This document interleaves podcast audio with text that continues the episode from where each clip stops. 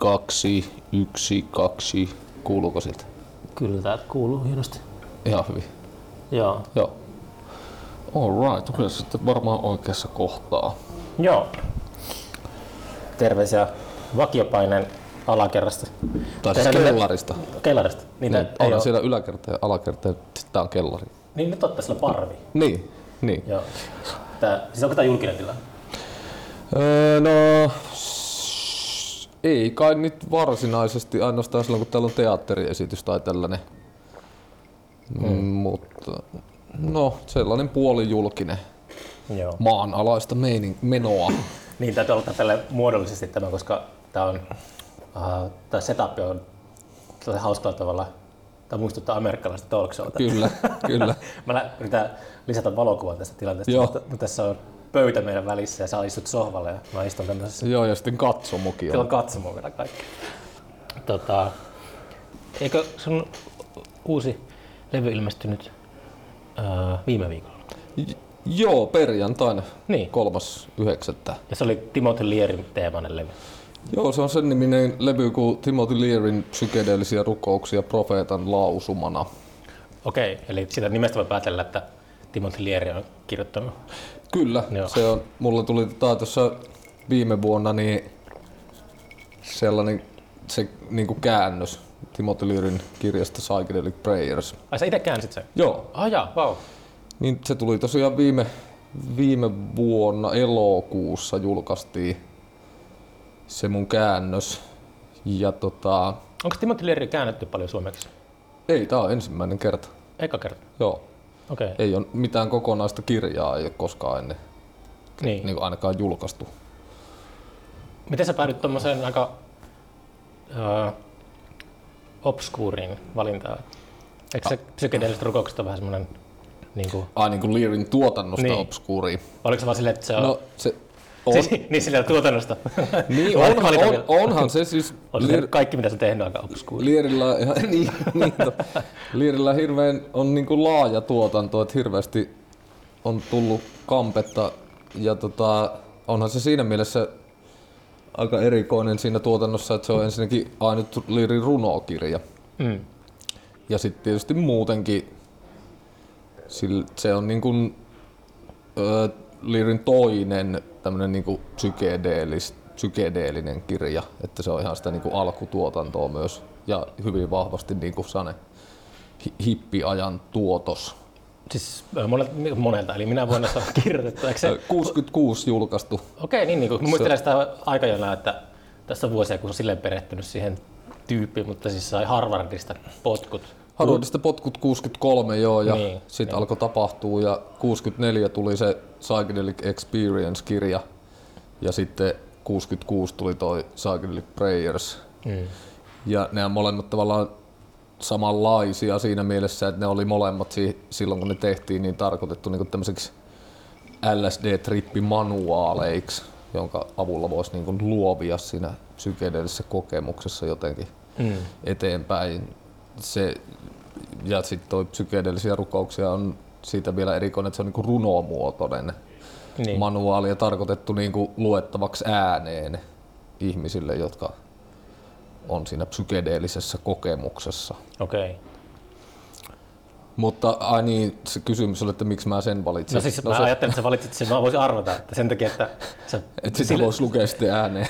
Niin, ei vaan se, että sä pyydät runokirjaa on helppo sitten, jos oli se ajatus siitä levystä, niin sitten voit no, säveltää ne biisit. No ei, en mä, ei tää ollut nä, noin suunnitelmallista okay. toimintaa, kun sä kuvittelet.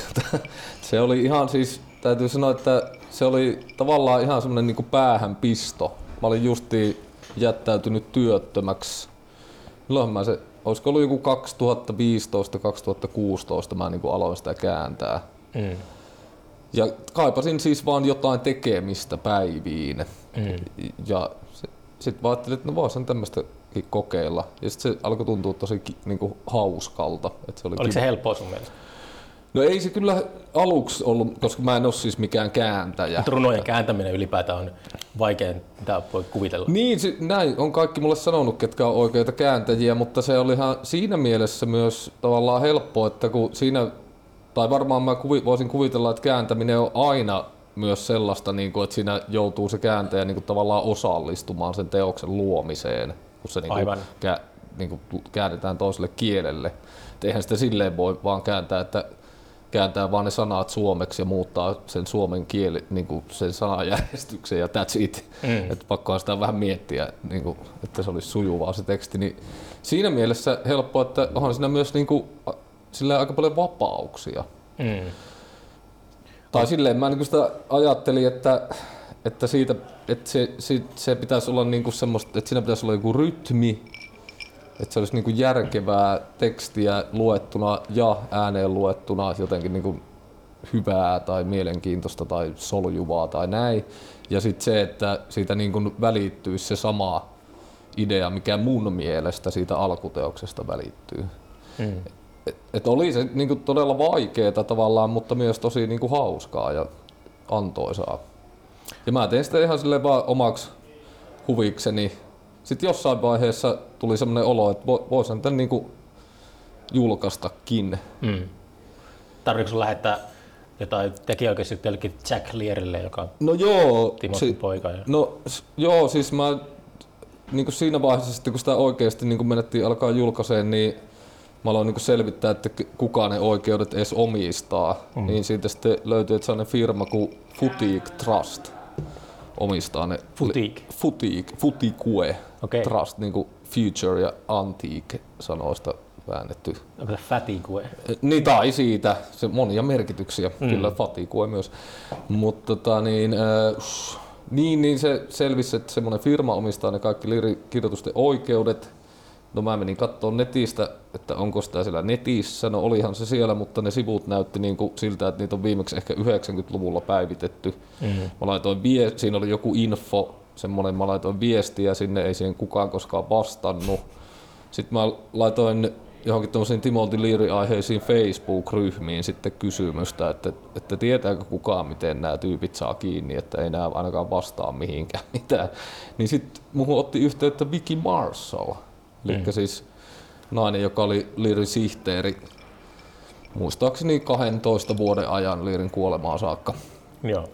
Ja kertoi, että joo, että mä tunnen ne Futique Trustin tyypit, että mä, mä voin järkkäillä tätä sulle, tätä hommaa. Mm. Siinä meni vielä kuukausia ennen kuin se saatiin, siitä kävi ilmi, että sen niminen nainen sitten kuin Denis Berry, niin oli se Futique Trustin niin kuin pomo.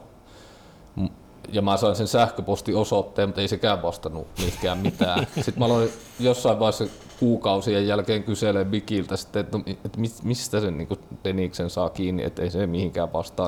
Sitten, että no ootan, mä selvitän tätä asiaa. Sitten sieltä tuli vastaus myöhemmin, että joo, kato, Denis on ollut monta kuukautta Intiassa, että ei se mitään sähköposteja ole lukenut. Että, mutta se on kohta tulossa jenkkeihin, että mä ilmoittelen sille, että vastaa. Ja sitten sieltä tuli vastaus lopulta sitten, että Et ma- mahtava juttu, kuulostaa tosi kivalta, että feel free to publish and distribute the Finnish version.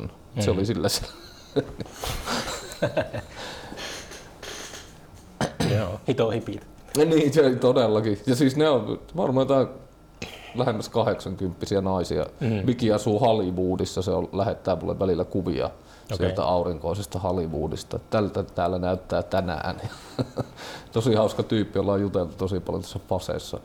Siis, kuinka kauan sulla kesti tuossa projektissa yhtään? Aina siinä käännös. Niin. No siis, en mä niitä muista enää niitä vaiheita. Kyllä se niinku... Teikö sä päivittäin sitä? No kyllä, mä siinä alussa niinku varsinkin tein ihan päivittäin sitä, että kun vaimo lähti töihin ja lapset kouluun, niin mä aloin tekee sitä. Ja, ja ensin mä tein sitä ihan käsin, niinku, käsin tein sitä sen ekan kierroksen. Sitten mä siirryin tietokoneelle ja kyllä mä sen varmaan kolme kertaa niin kuin kävin läpi ennen kuin mä ajattelin, että nyt se on niin kuin ehkä valmis. Sitten siinä, niin kuin mä lähettelin kyllä, niin kuin kyselin kustantajilta, että onko kiinnostusta. Joillain oli, ne antoi niin kuin siimaa tavallaan, että joo joo joo tehdään tää juttu, mutta sitten lopulta kaikki sanoi, että että kyllä tämä on, on niin, niin kuin marginaali juttu, että olisi tosi kiva julkaista, mutta taloudellinen itsemurha, että ei, ei me, ei me ka, ka, kaikki vetäytyi siitä niin kuin sitten. Amerikan vaarallisin mies. Niin. Eikö se myy? Niin, ei, niin, no ehkä se ei enää sitten myy. Mutta tota, niin, sitten mä ajattelin, että no ei sitä, mitä sitä nyt niinku ei sitä pakkoa edes julkaista. Mä niinku vaan annoin se olla. Sitten mä aloin tekemään sitä Profeeta, sitä Elämäsiemen kuolema-levyä, koska mm. mulla oli tullut siinä niinku sitä kääntäessä semmoinen olo, että et niin, et, et kyllähän tästä voisi niinku jonkun levyynkin tehdä ihan siis just semmoisen, että vaan laus, semmoisen spoken word, mm. koska Leariltäkin on tullut aikoinaan niitä. Niin siis se on spoken wordin se levy? Mä en ole siis kuullut sitä. Niin, joo, ei se ole mikään musa-levy, aivan, siis okay, mikä joo. nyt tuli perjantaina. Mm. Niin, niin mietin, että semmoisen voisi tehdä, mutta sitten mietin myös, että voisi näihin niinku säveltää musaakin, niin. Mutta näistä voisi tehdä kaiken niinku. Ka- tuommoista niinku fantasiointia, että tästähän voisi lypsää vaikka mitään. Mutta sitähän mä lopulta tein ne kaikki tavallaan ideat, mm. koska se, se, mikä tuli viime vuonna, se Profeetan levy, se Elämäsiemen kuolema, niin siinähän, siinähän ne, oli, niinku ne bi- biisit oli niinku sävelletty niihin runoihin. Vähän niitä joutui sorkkimaan kyllä niitä käännöksiä, että ne sai niinku lauluteksteiksi taipua. Niin, niin. Ja sitten mä ajattelin, että no, et siitä, et ei sitä kirjaa ikinä julkaistu, mutta siitä tuli tämmöinen levy. Mm. Että, o, o, tai siis no ei se ollut tullut vielä silloin se levy, mutta sitä tehtiin silloin, niin mä ajattelin, että ok. Mutta sitten niin mä tutustuin tuohon Ester Nuorileppään, eli Leppäsen Essiin. Niin... Joo, hän on ollut vieraana podcastissa. Niin, niin aivan. Niin, niin, tota, me tavattiin silleen, että mä tulin aamukahville tuohon kulttuuriravintolaan Yläruutille, tai päiväkahville, aamupäiväkahville. Ja siinä oli jotain tuttuja ja sitten meidät esiteltiin, että Essi ja Matti moi ja näin, ja siinä oli jostain runoista puhe ja tällaista siinä pöydässä, niin sitten mä vaan heitin Essille, sitten mä muuten käänsin yhden runokirjan, niin Essi sanoi, että aijaa, no julkaistaan se. Esterin kirja tarttu tähän. Joo, tai ei se, se tuli niinku, että Essi teki sen niinku taiton ja kaikki, se on semmoinen niinku tosi U G, se on käsiin sidottu, mm. seitsemänkymmenen kappaleen painos, käsin numeroitu. Se on, että Essi niinku sen toteutti, mutta me päätettiin niinku, että se ei niinku tuu niinku miltään lafkalta. Okay. Että siinä ei lue niinku missään mitään Esterin kirja tai mitään tommosta. Okay. On siellä, kyllä se lukee tekijät siinä lopussa, mutta et se tehtiin niinku vaan tolleen. Niin sitten se tulikin yhtäkkiä se kirjakin, ja sitten, sitten siinä sen kirjan julkistustilaisuudessa tuossa antikvariaattilukuhetkessä viime, viime niin kuin alkusyksystä, tai milloin se on, elokuun lopussa viime vuonna, niin sen tuli tuo Kynsijärve Matti ja Heikki tuli siihen, siihen tilaisuuteen, ja Matti sanoi, niin kuin, että hei, että, että, että äänitetään tää sun kirja silleen, että sä lausut, tai tää sun käännös silleen, että sä lausut sen. Mä, sit, no mä mietinkin tossa kyllä, että semmoisenkin voisi tehdä. Joo joo, että hmm. kohta lähetään, että lähetään ton viikoksi tonne Lappiin ja mulla on tämmösiä helvetin hyviä surraan mikkejä, että ääntämästä, no okei, okay, tehdään se. Te menitte Lappiin viikoksi? Joo, me mentiin viikoksi Etelä-Lappiin, Kynsijärvien sukutilalle, todella hieno paikka, ja siinä viikon aikana se ääntettiin, ja siis siitä on noin vuosi, nyt se sitten julkaistiin. Et, mutta toi on nyt varmaan ehkä viimeinen, minkä mä voin tuosta käännöksestä lypsää, että hmm. jos tuli niin se kirja ja sitten vielä se musalevy ja nyt tää, tää puhelevy, niin eiköhän se ollut siinä, että... Tai no, jos joku siellä kuuntelijoista on elokuvan tekijä, niin voidaan tehdä vielä leffaa, niin ota yhteyttä, mutta, mutta, se, mutta kyllä tää alkaa olla käsitelty nyt mun osalta tää Timothy Learyn psykedeelliset rukoukset. Milloin sä eka kerran törmäsit Timothy Learyyn? No se on vähän vaikea sanoa. Se hyvin nuorella iällä alkoi jo kiinno, alkoi kiinnostaa nuo aiheet, ja kyllä se niin kuin jostain se oli se nimi tuttu, mutta sitten mä olin teini-ikäinen. Mutta sitten mun isä, isä otti sen puheeksi joskus, kun mä kävin isän luona, ja mä tiesin, että isä on vanha hippi, ja sitten mä selitin sille jotain, että kyllä muakin tää psykedelia nyt alkanut kiinnostaa, niin se alkoi niin kuin, että tsekkaa toi Timothy Leary. Sitten mm. sit, sit, sit, siitä se ehkä lähti. Sehän ei ole silleen, tai siis se on monestakin syystä todella kiista-alainen oh. hahmo, siis monet, mutta monet niin kuin, tota, on argumentoinut, että ilman Timothy Learyä tällaiset äh, M D M A:t ja niin kuin, ainakin tieteellisesti on todistettu semmoiset tota, huumeet, jotka niinku toimii lääkkeenä, niinku M D M A toimii niin. posttraumaattiseen mm. stressihäiriön kanssa ihan käsihanskaa. Ja, mm. niin tällaiset olisi niinku laillistuneet.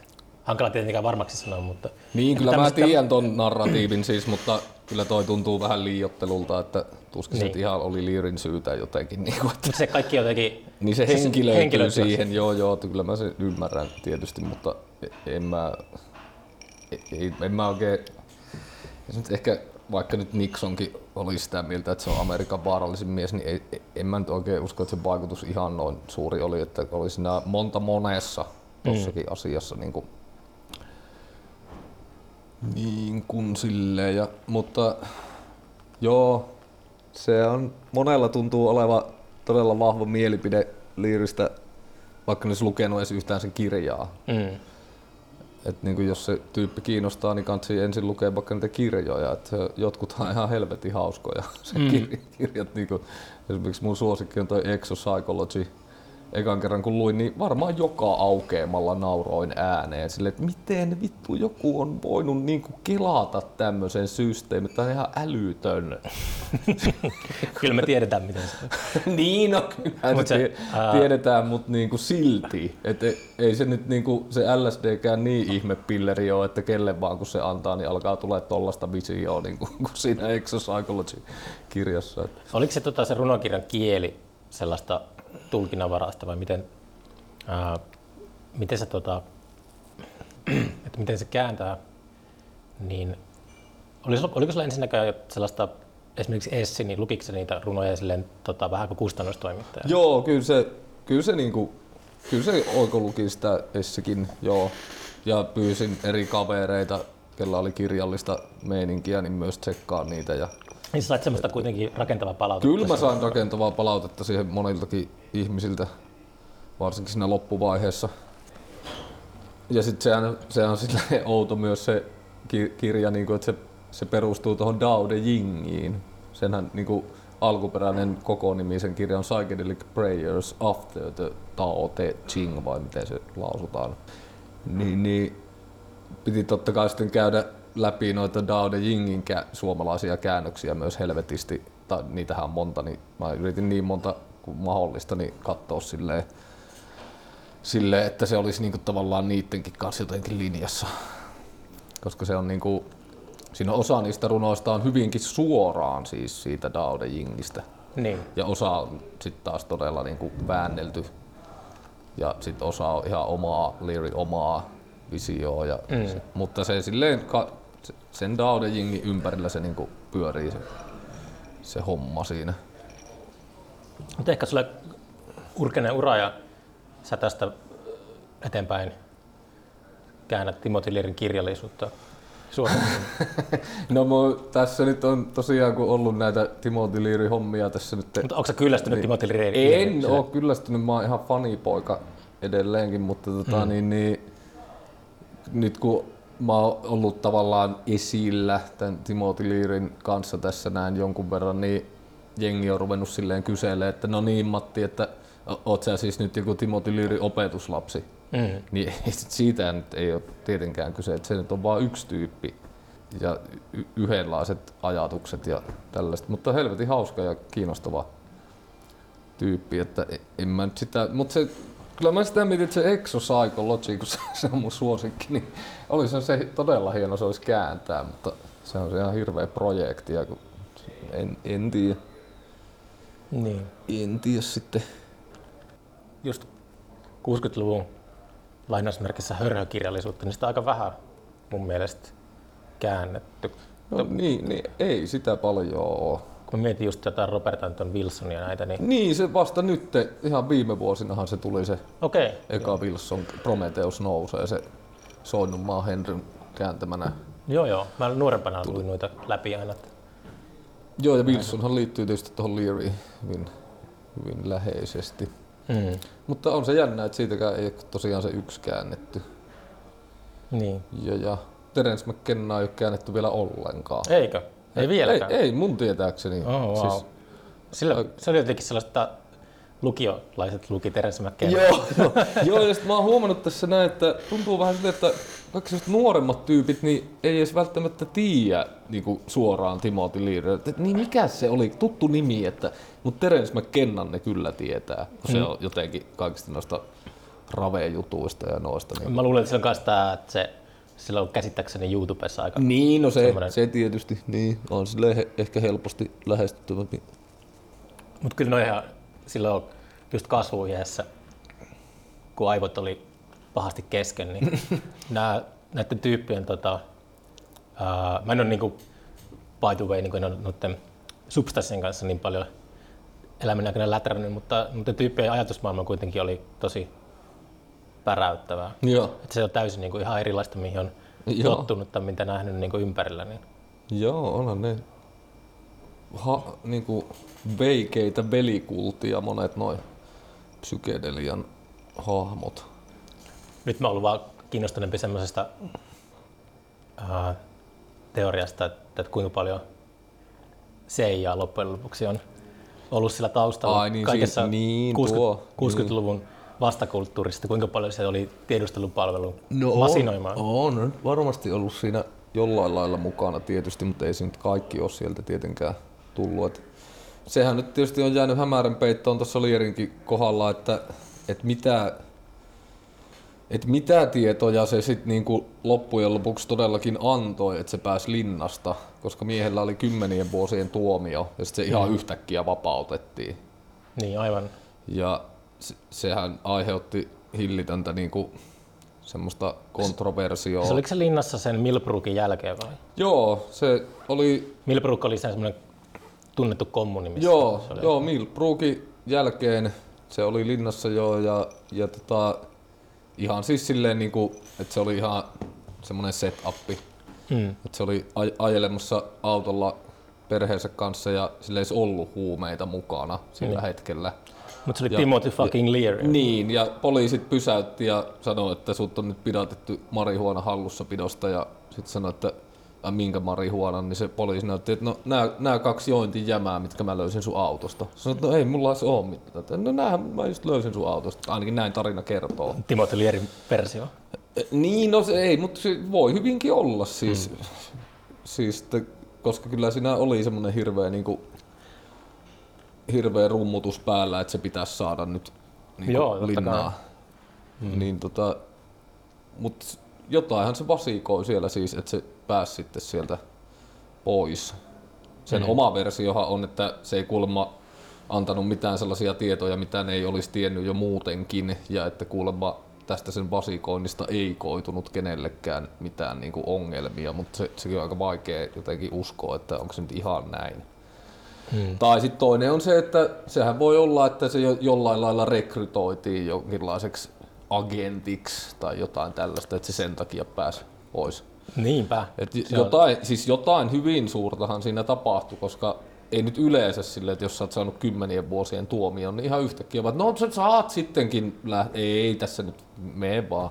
Ehkä se alkoi käräyttää sitten hippejä. Ky- niin, niin siis siinähän, sit, sitähän se niinku, siinä puhuttiin, että se olisi kuulemma käräyttänyt ne, ketkä auttoi sen pakoon, kun sehän pakeni vankilasta ja oli pari vuotta maanpaossa ennen kuin se jäi kiinni ja se vetiin takaisin linnaan, niin että se olisi käräyttänyt ne sen Weatherman-porukan, joka Aivan, sen joo, niin joo. auttoi pakoon sieltä vankilasta. Hmm. Mutta se on jäänyt jotenkin tosi hämärän. Ei sitä niin kuin kukaan tunnu semmoistakaan, ketkä on ihan oikeasti tutkinut niin kuin, tota, psykedelia, jenkkien psykedelia-hommaa. Sitä skeneä, niin ei, ei sitä oikein kukaan niin kuin tiedä, että, mm. että mitä siinä sitten lopulta tapahtuu. Siellä on siis tosi paljon sellaisia, jos tykkää harrastaa sitä historiaa, niin siellä on tosi paljon semmoisia outoja... Joo, semmoisia sat... hyvin mystisiä sattumia niin, ja, sit... ja kaikenlaisia. Niin kuin... Viime vuonna siihen on tullut enemmän sitä, että tässä on ollut jotain tota, just perus semmoinen filosofia, että heikennetään vastakulttuuria. Mm, mm, että tiedostuspalvelu heikentää vastakulttuuria tekemällä sitä sekopäisen näköisen. Niin, niin, niin, niin siis jotain tommoista siihen liittyy siihen Learykin juttuun ihan mm. varmasti.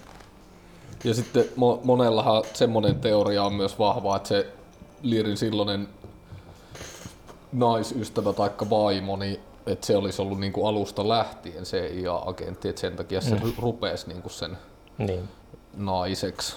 Joka mm. ei ole sekään ihan tuulesta temmattu, että siinä voi olla, että siinä oli jotain sellaista. Nehän erosi saman tien, kun se pääsi sieltä linnasta. Sitten vai erosiko jo silloin, kun se oli linnassa, en muista. Mutta se Exo-Psychology on nimenomaan kirjoitettu silloin, kun se oli linnassa, ja sen kyllä huomaa jotenkin. Niin kuin, se on niin semmoinen eskapistinen fantasia värittää sitä koko kirjaa. Niin kuin, että mm. siinä on semmoinen niin kuin teema, että, että tavallaan, että, että ihmiset on niin kuin vankina tällä planeetalla. se painovoima, niin kuin vetää, että ne ei pääse pakoon täältä, mutta nyt, nyt, ollaan, nyt kohta lähdetään avaruuteen ja perustetaan avaruussiirtokunnat. Ja mm. Niin, toi vähän tulee mieleen toi Simone Weilin se painovoima ja armo. Joo, joo, joo, joo, joo, just, kyllä. Toi, toi. Pystyisiköhän nykypäivänä, onko kaikki sellaisessa, ei pelkästään painovoimaa, vaan myös jonkun jähmeän neoliberalismin painamana, musertamana no, po, no. alhaalla. Pystyisiköhän nykypäivänä nousemaan tällaisia vastakulttuurin hahmoja, jotka on ihan niin kuin valtavia, tiedätkö, sellaisia niin. karismaattisia. Kun joku niin. tuossa vitsaili makaberisti, että on vaan ajan kysymys, milloin tapahtuu uusi Jonestown. Mut. No niitäkin varmaan tapahtuu jatkuvasti, me ei sitten kuulla niistä kaikista. Mm. En tiedä. On se muuttunut tää meininki. Hankaa kuvitella, että tietenkin pystyisi kukaan murtautumaan tämmöisestä kultaisesta häkistä, niin. missä me eletään. Niin. Olikohan, oliko Timothy Leary sun mielestä hyvä tyyppi? tuota, no. Sitä, totta kai, kun siinä on se valtava semmoinen verho sen, mikä on sitä propagandaa ja kaikkea niin. ja sellaista. No se voi myös tietysti kysyä, että onko meistä kukaan vaan hyvä tyyppi Ei, tai paha tyyppi. Mutta tota niin...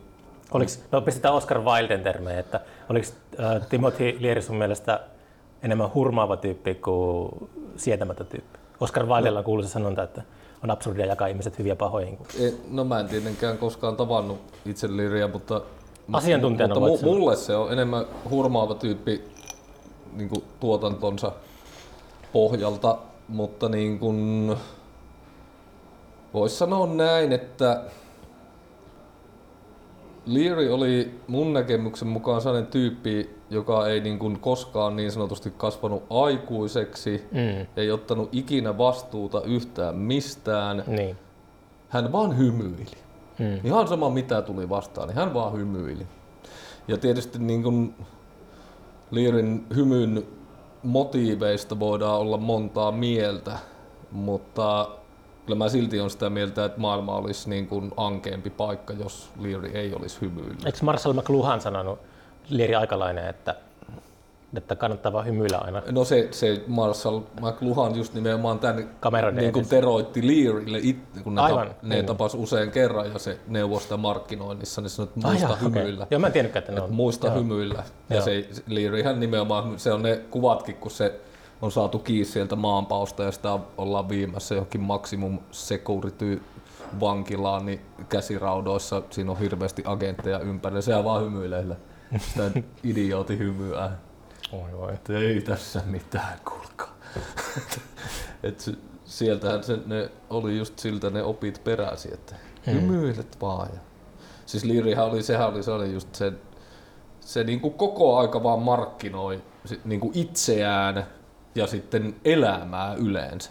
Että mm. elämä on ihanaa ja sen kun ah, go for it ja vähän sitä amerikkalaista helppoheikki-meininkiä. Sehän, mm. se, sehän oli niin kuin Leary yksi olemuksista, että se, sitähän se oli niin kuin loppuun saakka, että ei tässä kuule mitään, että smile ja mm. se oli sellaista, sellaista niin kuin sikäli hassua. Learyn viimeinen sana oli beautiful. Niin, why not beautiful? Kyllä. Äh, tota, mites Profeetta-osasto, että tosiaan tuli se sun musalevy viime vuonna, joka on muuten todella hyvä levy. Onneksi olkoon. Ai se dikkasit? Mä kuuntelin sen kaksi kertaa tuossa autossa. No, okay. Se oli tosi... Oli se onnistunut. Se viimeinen biisi, se, se Jalokiviin koristeltu yhdentekevyys. Se oli aivan helvetin hyvä biisi. Joo, sehän levi, leviää se loppu. Joo.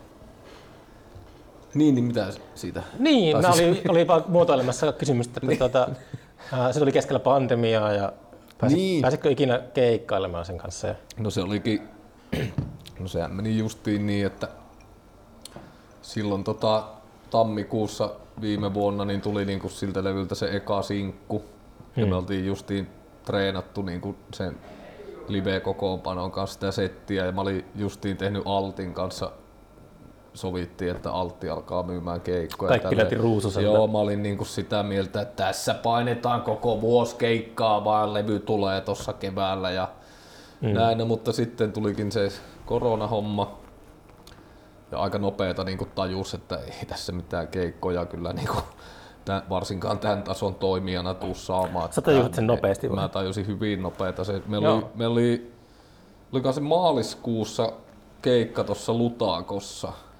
Ja se oli, se oli viimeinen keikka Lutaakossa niin kuin ennen kuin meni hommat kiinni. Okay. Se, sillä piti olla Sanni seuraavana viikonloppuna, mutta sitten oli jo kaikki kiinni. Mm. Se jäi, niin kuin, oltiin lämpäämässä asaa ja bändiä siinä. Okay.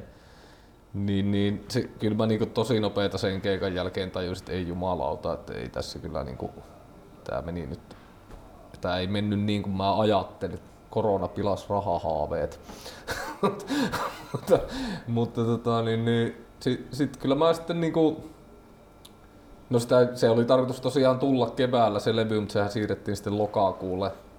Sitä mietittiin, että pitäisikö sitä vieläkin niin kuin siirtää, mutta se, mä sanoin sitten Arville, että ei tässä ole mitään, että ei tästä kukaan tiedä, että kauan tämä tilanne jatkuu, että levy nyt äkkiä pihalle, vaan että se alkaa kohta tuntua itsestä jo niin vanhalta hmm. jutulta, jos ei sitä julkaista, että ihan samaan saako mitään keikkoja, että levy pihalle. Ja sitten kyllä mä saan niin kuin joitain keikkoja itse, ja no Alttikin muistaakseni jonkun keikan pysty tarjoamaan, mutta itse mä ne lähinnä Järk- me tehtiin sitten sellainen niinku trio-kokoonpano. Siinä oli Kuorenlahden Köpi passossa ja sitten Riidi Alex soitti siinä.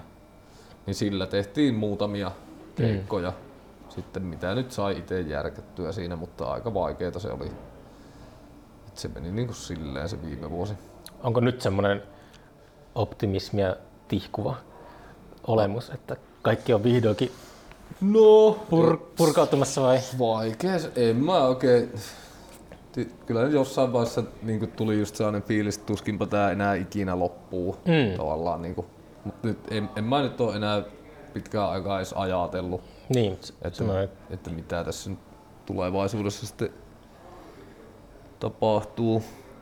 Mutta nyt nyt tuli sitten tosiaan toi toi mikä tuli nyt toi levy, toi psykedeellisiä rukouksia levy, niin sehän siis ei ole musaa-levy ees. Mm. Et se on tota niin, se on niinku siinä kirjassa on kuusi eri osaa, niin ne on ne kaikki osat äänitetty niinku eri ympäristössä. Sillä että siinä kuuluu se ympäristö.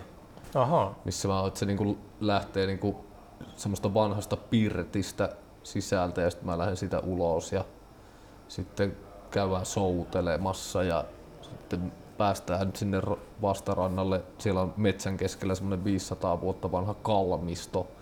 Siellä käydään ja kaikkea okay. toisesta. On siinä sitten, se on niin kuin lähinnä vaan sitten silleen, että sitä ei ole käsitelty mitenkään sen jälkeen. Että se on vaan se, mitä siinä on äänitetty. Wow. Mutta sitten ihan pientä äänisuunnittelua on sitten, pieniä mausteita siellä on. Sitä on jälkeenpäin muokattu. Ja sitten ihan pari säveltä tulee myös ikään kuin musiikkia siinä.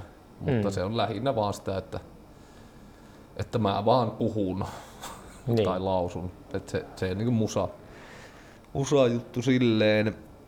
Öö, mutta on mulla nyt tulossa sitten myös pari musalevyäkin. Oho, sä oot ollut ahkera. No kyllä mä oon tässä nyt niin vuoden, vuoden aikana on, tehtiin just tää psykedeelliset rukoukset -levy. Sitten tehtiin yksi E P-levy. Se on nyt ihan täysin valmis. Se on, menee ihan näinä päivinä painoon. Se tulee kymppituumainen. Hmm. Ja sit nyt ollaan tehty sen saman porukan kanssa niin pitkä soittoa, että se, se alkaa olla siinä kanssa äänitykset valmiit. Oh. Tai vähän siinä on vielä, tämän kuun aikana saadaan ne äänitykset valmiiksi, pistää masterointiin tai miksaukseen ja masterointiin se. Hmm. Et musaakin on tulossa. Onko tämä niin sanottu luova kausi ollut sitten? No näin vois sanoa. Kyllä mä oon nyt niinku pari, pari vuotta tehnyt tosi paljon näitä taidehommia. Mä lopetin taas, milloin mä nyt lopetinkaan. kaksituhattayhdeksäntoista alkuvuodesta lopetin taas päiväduunin teon. Sattuiko se samaan aikaan, että Tota, eiku hetkinen, mulla meni vuodet sekaisin. Niin. niin, kaksituhattakaksikymmentä oli se Profeeta. Niin mä mietin, että sä oot yksillä, että nyt tulee levyjä. Ei, ei, ei, ei, se oli ihan muista syystä. Että se, mä en enää muista edes, mitä vuodet on alkoita pandemia. Niin, no mistä niitä muista. Mutta kaksituhattayhdeksäntoista alkuvuodesta mä heittäydyin taas ihan vapaaksi taiteilijaksi. Sitten, niin, silloinhan tuli se Laulurastaan levy jo se, silloin keväällä. Mm. Niin on kyllä, et en mä tiedä, onko se nyt siitä, että on ollut luova kausi, mutta siitä, että kun ei tarvinnut tehdä mitään muuta, niin jo pyst- on niin ollut energiaa ja aikaa keskittyä vaan näihin musaan. Ja, tai nyt lähinnä musaa. Onko sulla oma työhuone?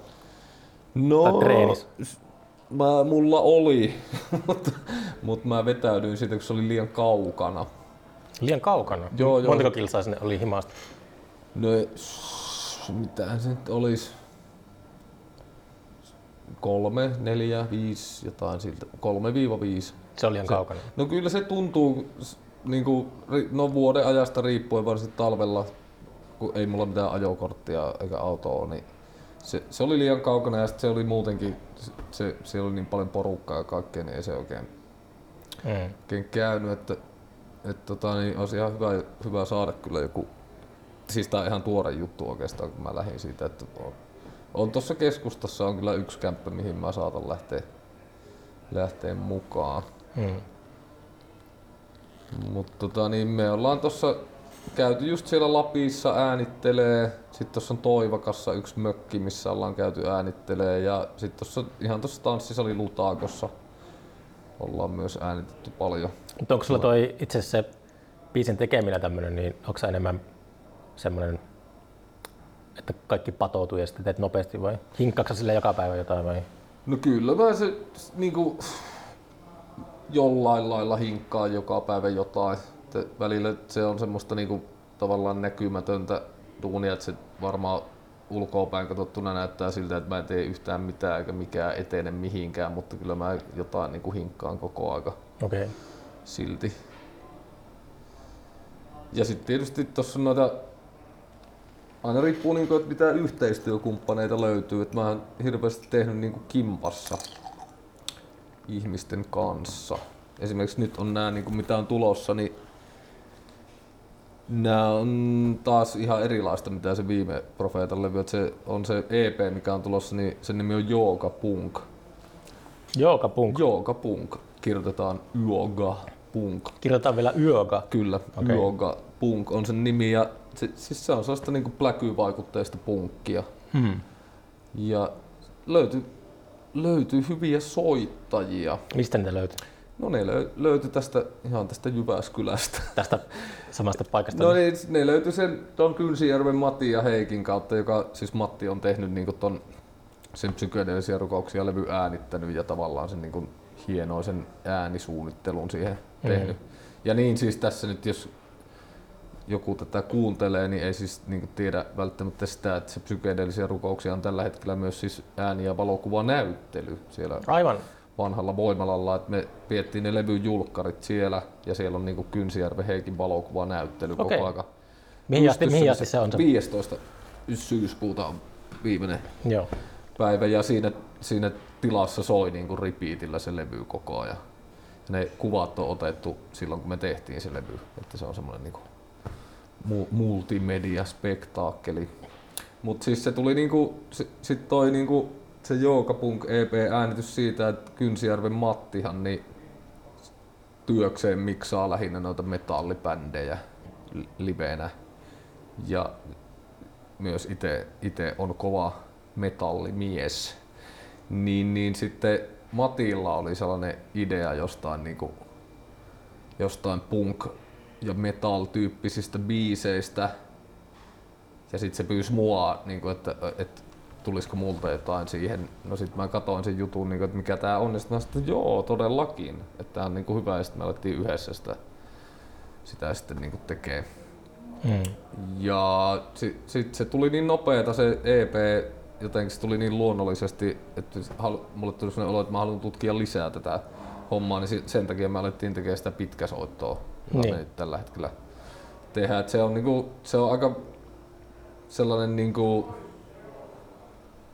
miten se nyt sanoisi, se on semmoinen aika, aika omituinen se jouka, tai siis semmoinen, niinku, että siinä on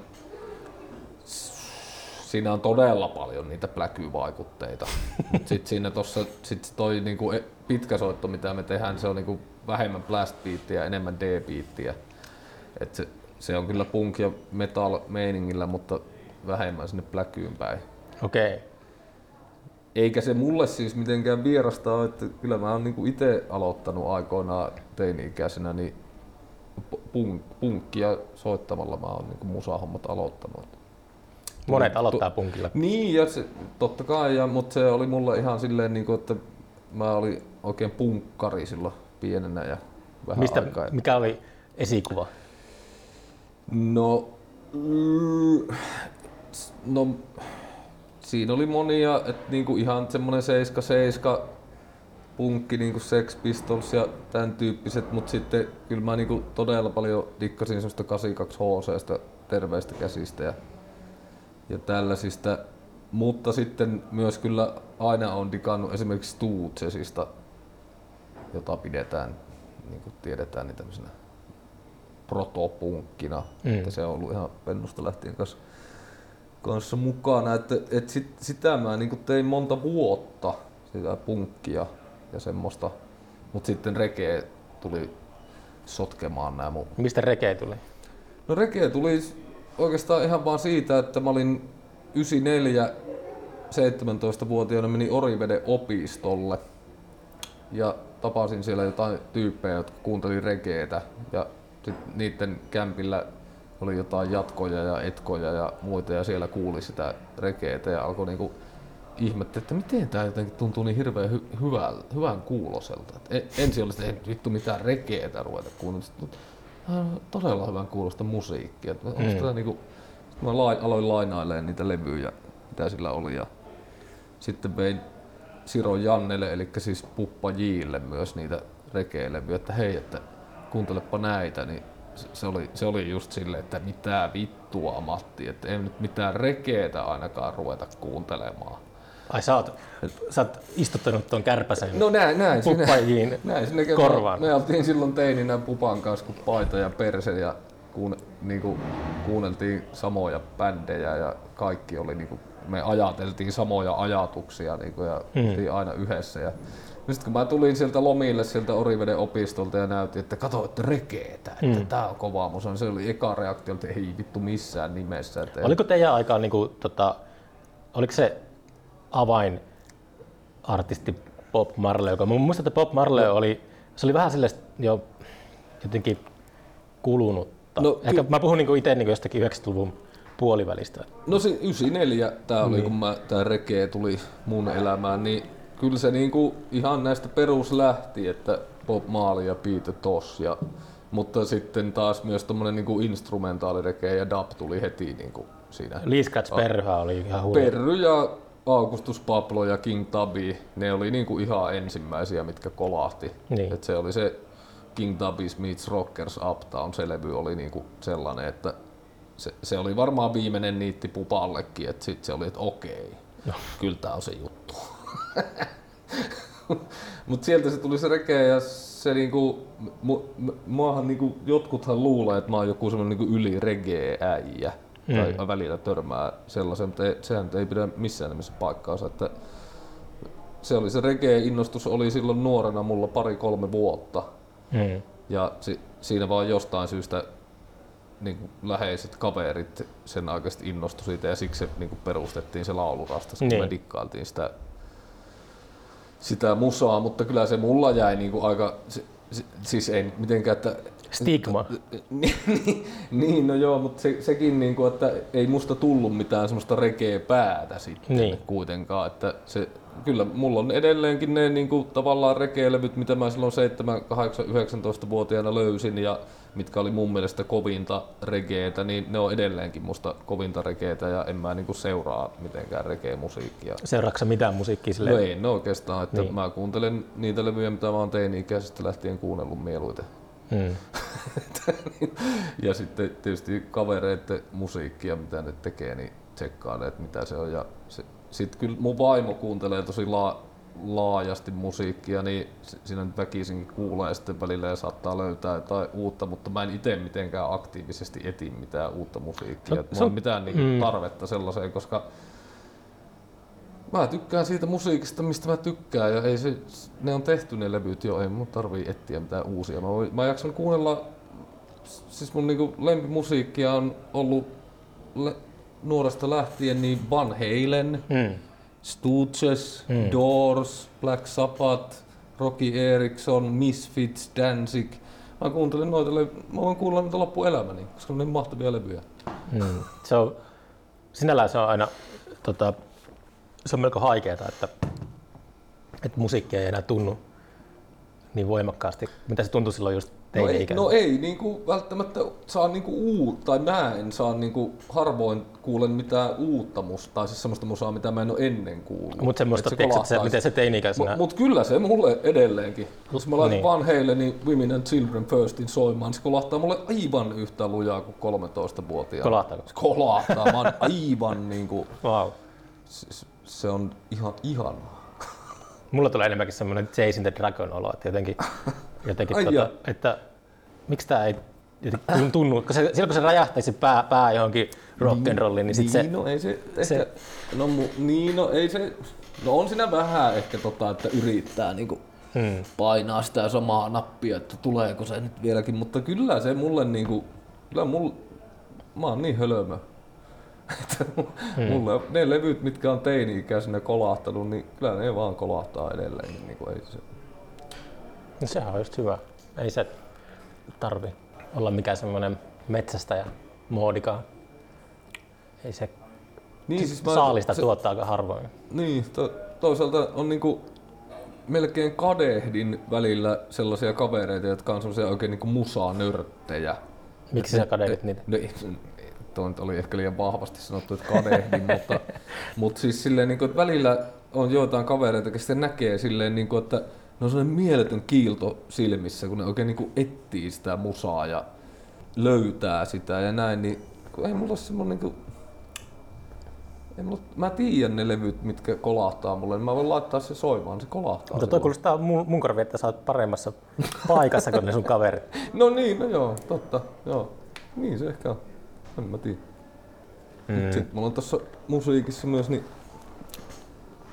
Toinen... En mä tiedä. Niin, no se, mä tykkään niinku laulaa. Se, se on se... Aloitko sä laulamaan ihan pentuna? No... Joo. Ky- kyllä mä oon niinku... Sillä laulanut ja tehnyt niinku se niin sanotusti omia biisejä niinku ihan lapsesta lähtien. Mutta tota niin... En mä koskaan ajatellut, että se on jotain musi- silleen oikeeta musiikkaa. Se oli vaan, mitä sä ajattelit? No se oli vaan, oli, se vaan tuntui, että se on, en mä ajatellut mitään. Niin. Mä vaan menin siihen. Että mä muistan esimerkiksi, jos viisi, neljä, viisivuotiaana tuli T V:stä se Elviksen kuusikymmentäkahdeksan comeback-konsertti. Havaijilta. Niin kun mä näin sen, niin siis se, tunt, se, oli niinku, se oli ihan mieletöntä energiaa, antoi niinku viikkokausiksi mun elämään, kun mä katsoin sitä mustavalko-telkkarista sen. Ja, ja sit mä niinku, tota, tein suulla kitaran ääntä, tai miltä se mun mielestä kuulosti, ja siihen vä, aina niinku väliin lauloin ja käskin mun siskon äänittää sitä C-kasetille. Sitten mä kuuntelin sitä ja siitä oli, että joo, kyllä mä aika hyvin vedän tuossa. Että, että se oli lähinnä varmaan niin kuin Johnny B. Gooden riffiä, mitä mä tein siinä suulla. Ja sitten vedin sijaan saksaa siihen väliin. Hmm. Se, se, se, se on tavallaan samanlaista, se on edelleenkin se mu- musanteko. Soitatko sä instrumentteja?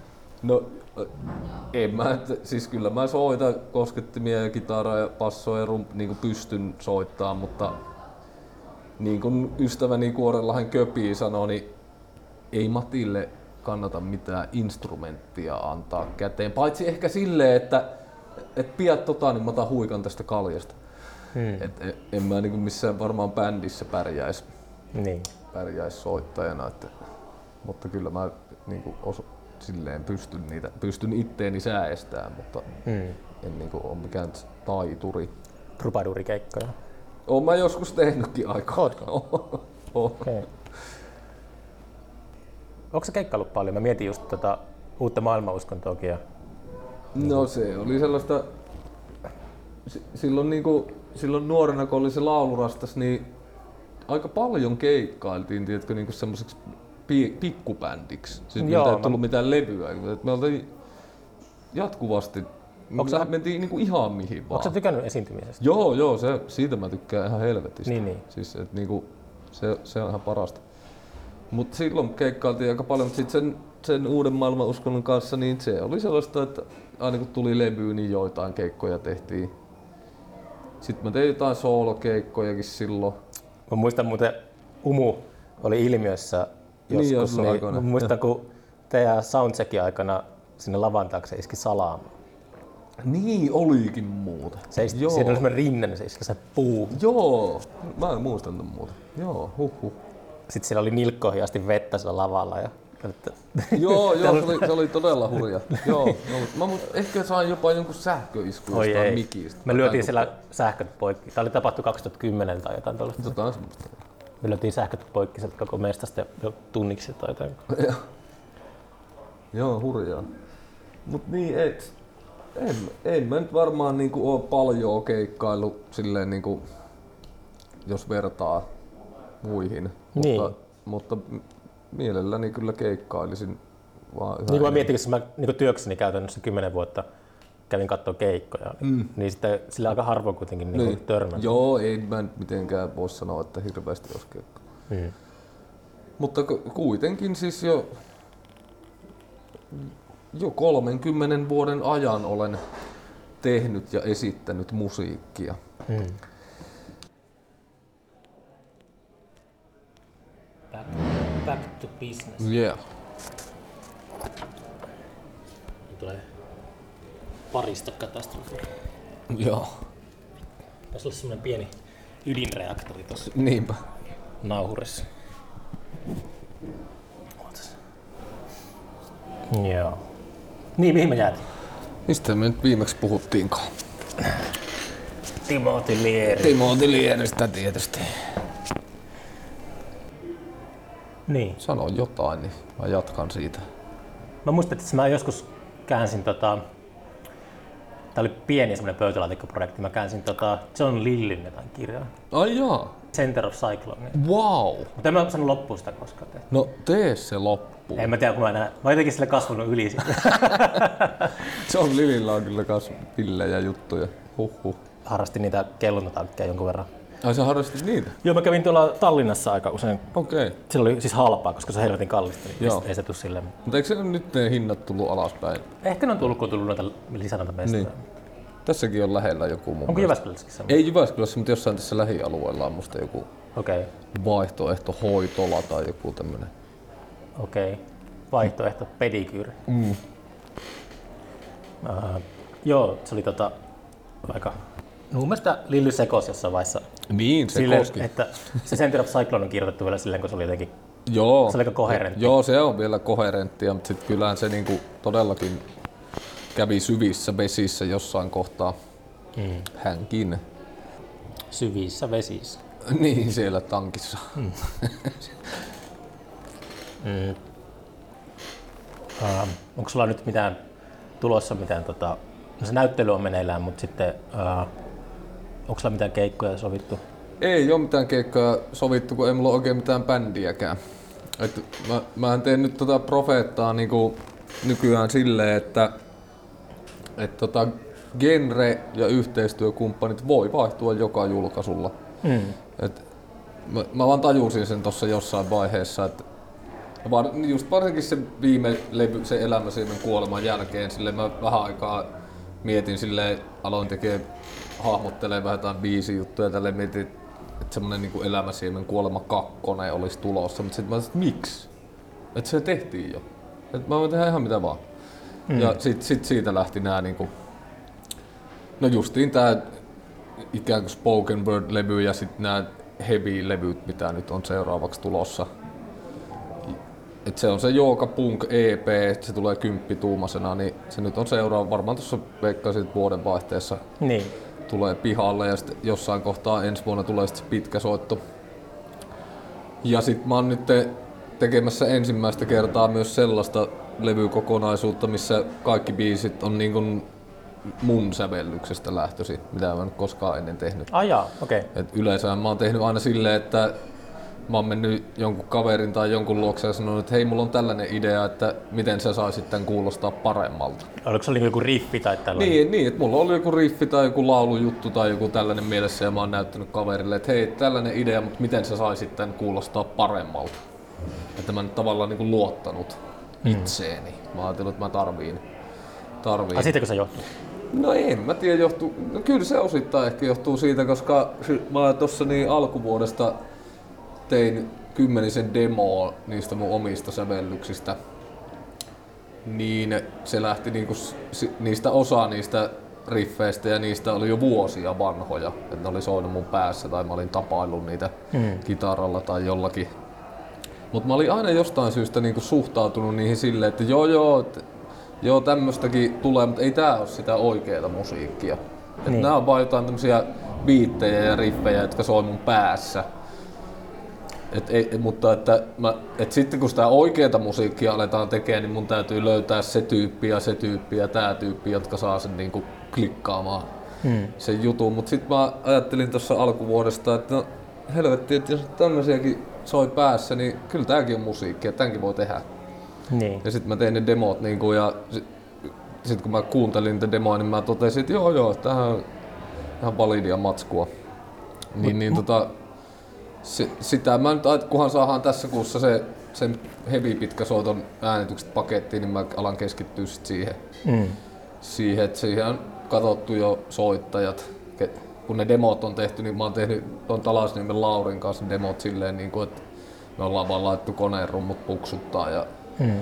siihen soiteltu, niin nyt ollaan kasaamassa niin kuin bänd, silleen niin kuin bändiä siihen, että, että kaikki että siinä olisi niinku soittajat, jotka soittaa just mitä mä käsken. tai siis silleen, silleen sitä ollaan tekemässä tässä nyt sitten, että se on, se on sitten seuraava, mitä mä ollaan tekemään. Siis saiko sä jostain annoksen itseluottamusta vai muutuiko sä välinpitämättömäksi? En mä tiedä. Se, eh, mä mä niinku sanoisin näin, että se, kun mä viimeksi silloin kaksituhattayhdeksäntoista alkuvuodesta ta- jälleen kerran taas lopetin työt, hmm. niin se, se jotenkin niinku laukas semmosen, että mä aloin tekemään... Odota, sori, odota hetki. Vau, nyt tässä on, nyt tässä on niinku jo tässä on neljä pykälää. Nyt tässä oikeat patterit. Nyt on parista. Saatan, nyt voidaan puhua vaikka... Ei tarvitse missään viiden minuutin. Niin me, meillä ei taas kesken tuota tosta... Mm, onko se nyt päällä taas? Joo, joo, joo. joo. Niin puhuttiin sitä mun sävellyksistä ja mistä, että et, olinko mä mu- saanut itseluottamusta vai muuttunut välinpitämättömäksi, niin kuin sä sanoit.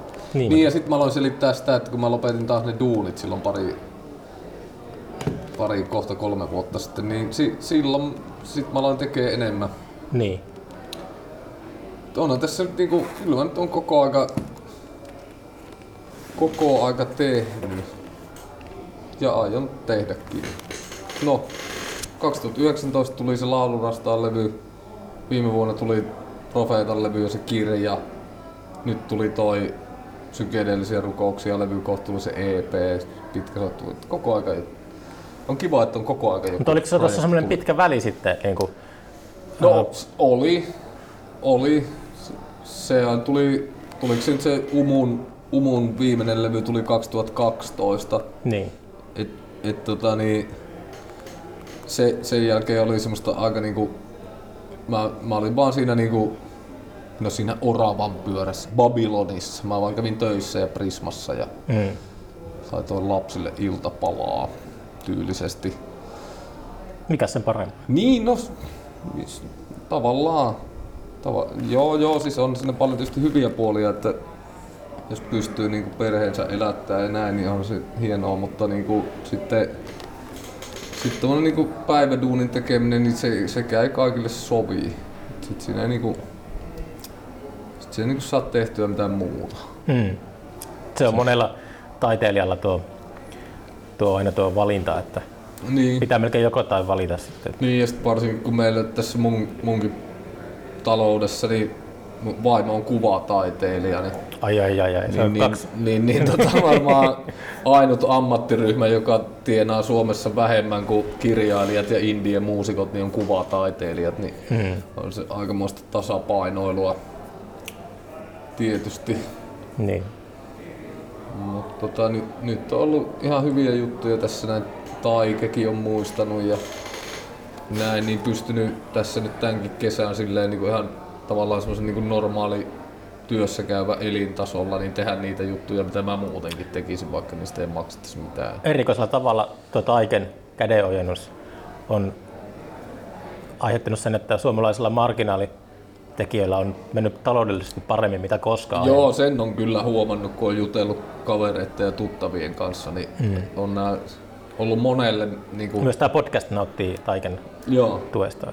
Kiitos Taikelle. Kiitos Taikelle. Eh, siis ehdottomasti kiitos Taikelle. Mut joo, joo tosiaan julkaisua pukkaa, siis Profeetalta tulee koko ajan mm. tällä hetkellä. Ja Laulurastaan levyäkin on yritetty kaksi vuotta tehdä, kyllä se etenee siinä. Kauanko mutta... sinä ekassa levyssä meni? Sano. No siinähän meni kaksikymmentäkolme vuotta. Niin, että... mä olen puhunut sitä levystä kyllä tahojen kanssa. Me, mehän siis tehtiin ihan levyllinen ihan uutta matskua, koska sehän oli se, mikä tuli silloin kaksituhattayhdeksäntoista, niin nehän oli niitä vanhoja biisejä. Niin. Nyt me tehtiin ihan uuttakin matskua ja oli niinku sellainen fiilis, no niin, että nyt, nyt tulee, niinku, että tulee nopealla aikataululla. Mutta tulee kaksituhattaneljäkymmentäluvulla. Niin varmaan, että se on jäänyt roikkuu tohon noin, mutta mut, tota, niin onneksi on kuitenkin ollut kaikkea muutakin. Mm. Sitten tässä näitä ei ole yhden kortin varassa tavallaan. Joo, onko sulla, tota, mikä sun presenssi on tuolla interwebissä, jos kuuntelet, haluaa käydä tsekkaamassa sun niinku touhuja, niin mihin me ohjataan heidät? Ai jos haluavat internetistä katsoa. Niin, ta, onko sulla Bandcampi tai...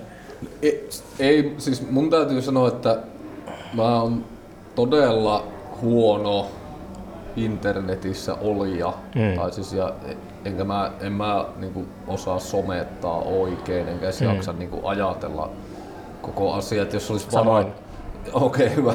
Jos olisi varaa, niin mä palkkaisin jonkun sihteerin, joka hoitaisi tuommoiset asiat. Sosiaalinen media on yksinäisten ihmisten kaatopaikka. Niin, mutta onhan siellä, siis kyllä mulla on Profeetan I G-profiili ja Facebook-profiili, mutta harvemmin mä niihin mitään laitan. Mm. No nyt on sinne tykitetty, kun on toi, tuli toi levy ja toi näyttely, niin kaikkea sinne tykitelty, mutta en mä niistä niin... Mm, ymmärrän. Silleen hirveästi kiinnosta jotenkin. Niin. Tai on se, on joku kanava, missä voi kertoa, että hei, tein tällaisen, tulkaa katsomaan tai mm. ostakaa. Tai... Mä ite vaan, mä elin just semmoisen suuren, suuren lupauksen varjossa silloin yhdeksänkymmentäluvulla ja mä oon nyt niin pettynyt tuohon internettiin. Että niin, monethan. Tämän podcastin nyt on vähän hankala mitään muutakaan kautta julkaista, mutta niin, niin. Mut sillä se nyt hallitsee ja kontrolloi meitä ja kyllä. Seuraa, valvoo. Näin on.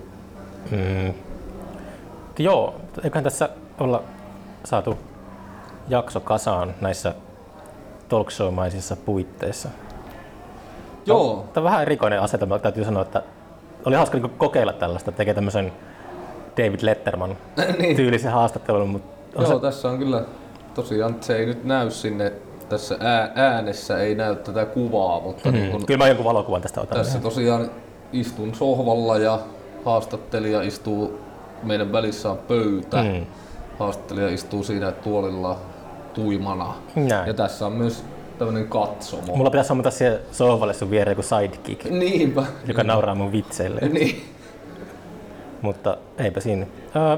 Seuraavan kertaan. Kiitos paljon. Kiitos todella paljon. Todellakin seuraava, mitä Profeetalta voitte kuulla, niin on Yoga Punk.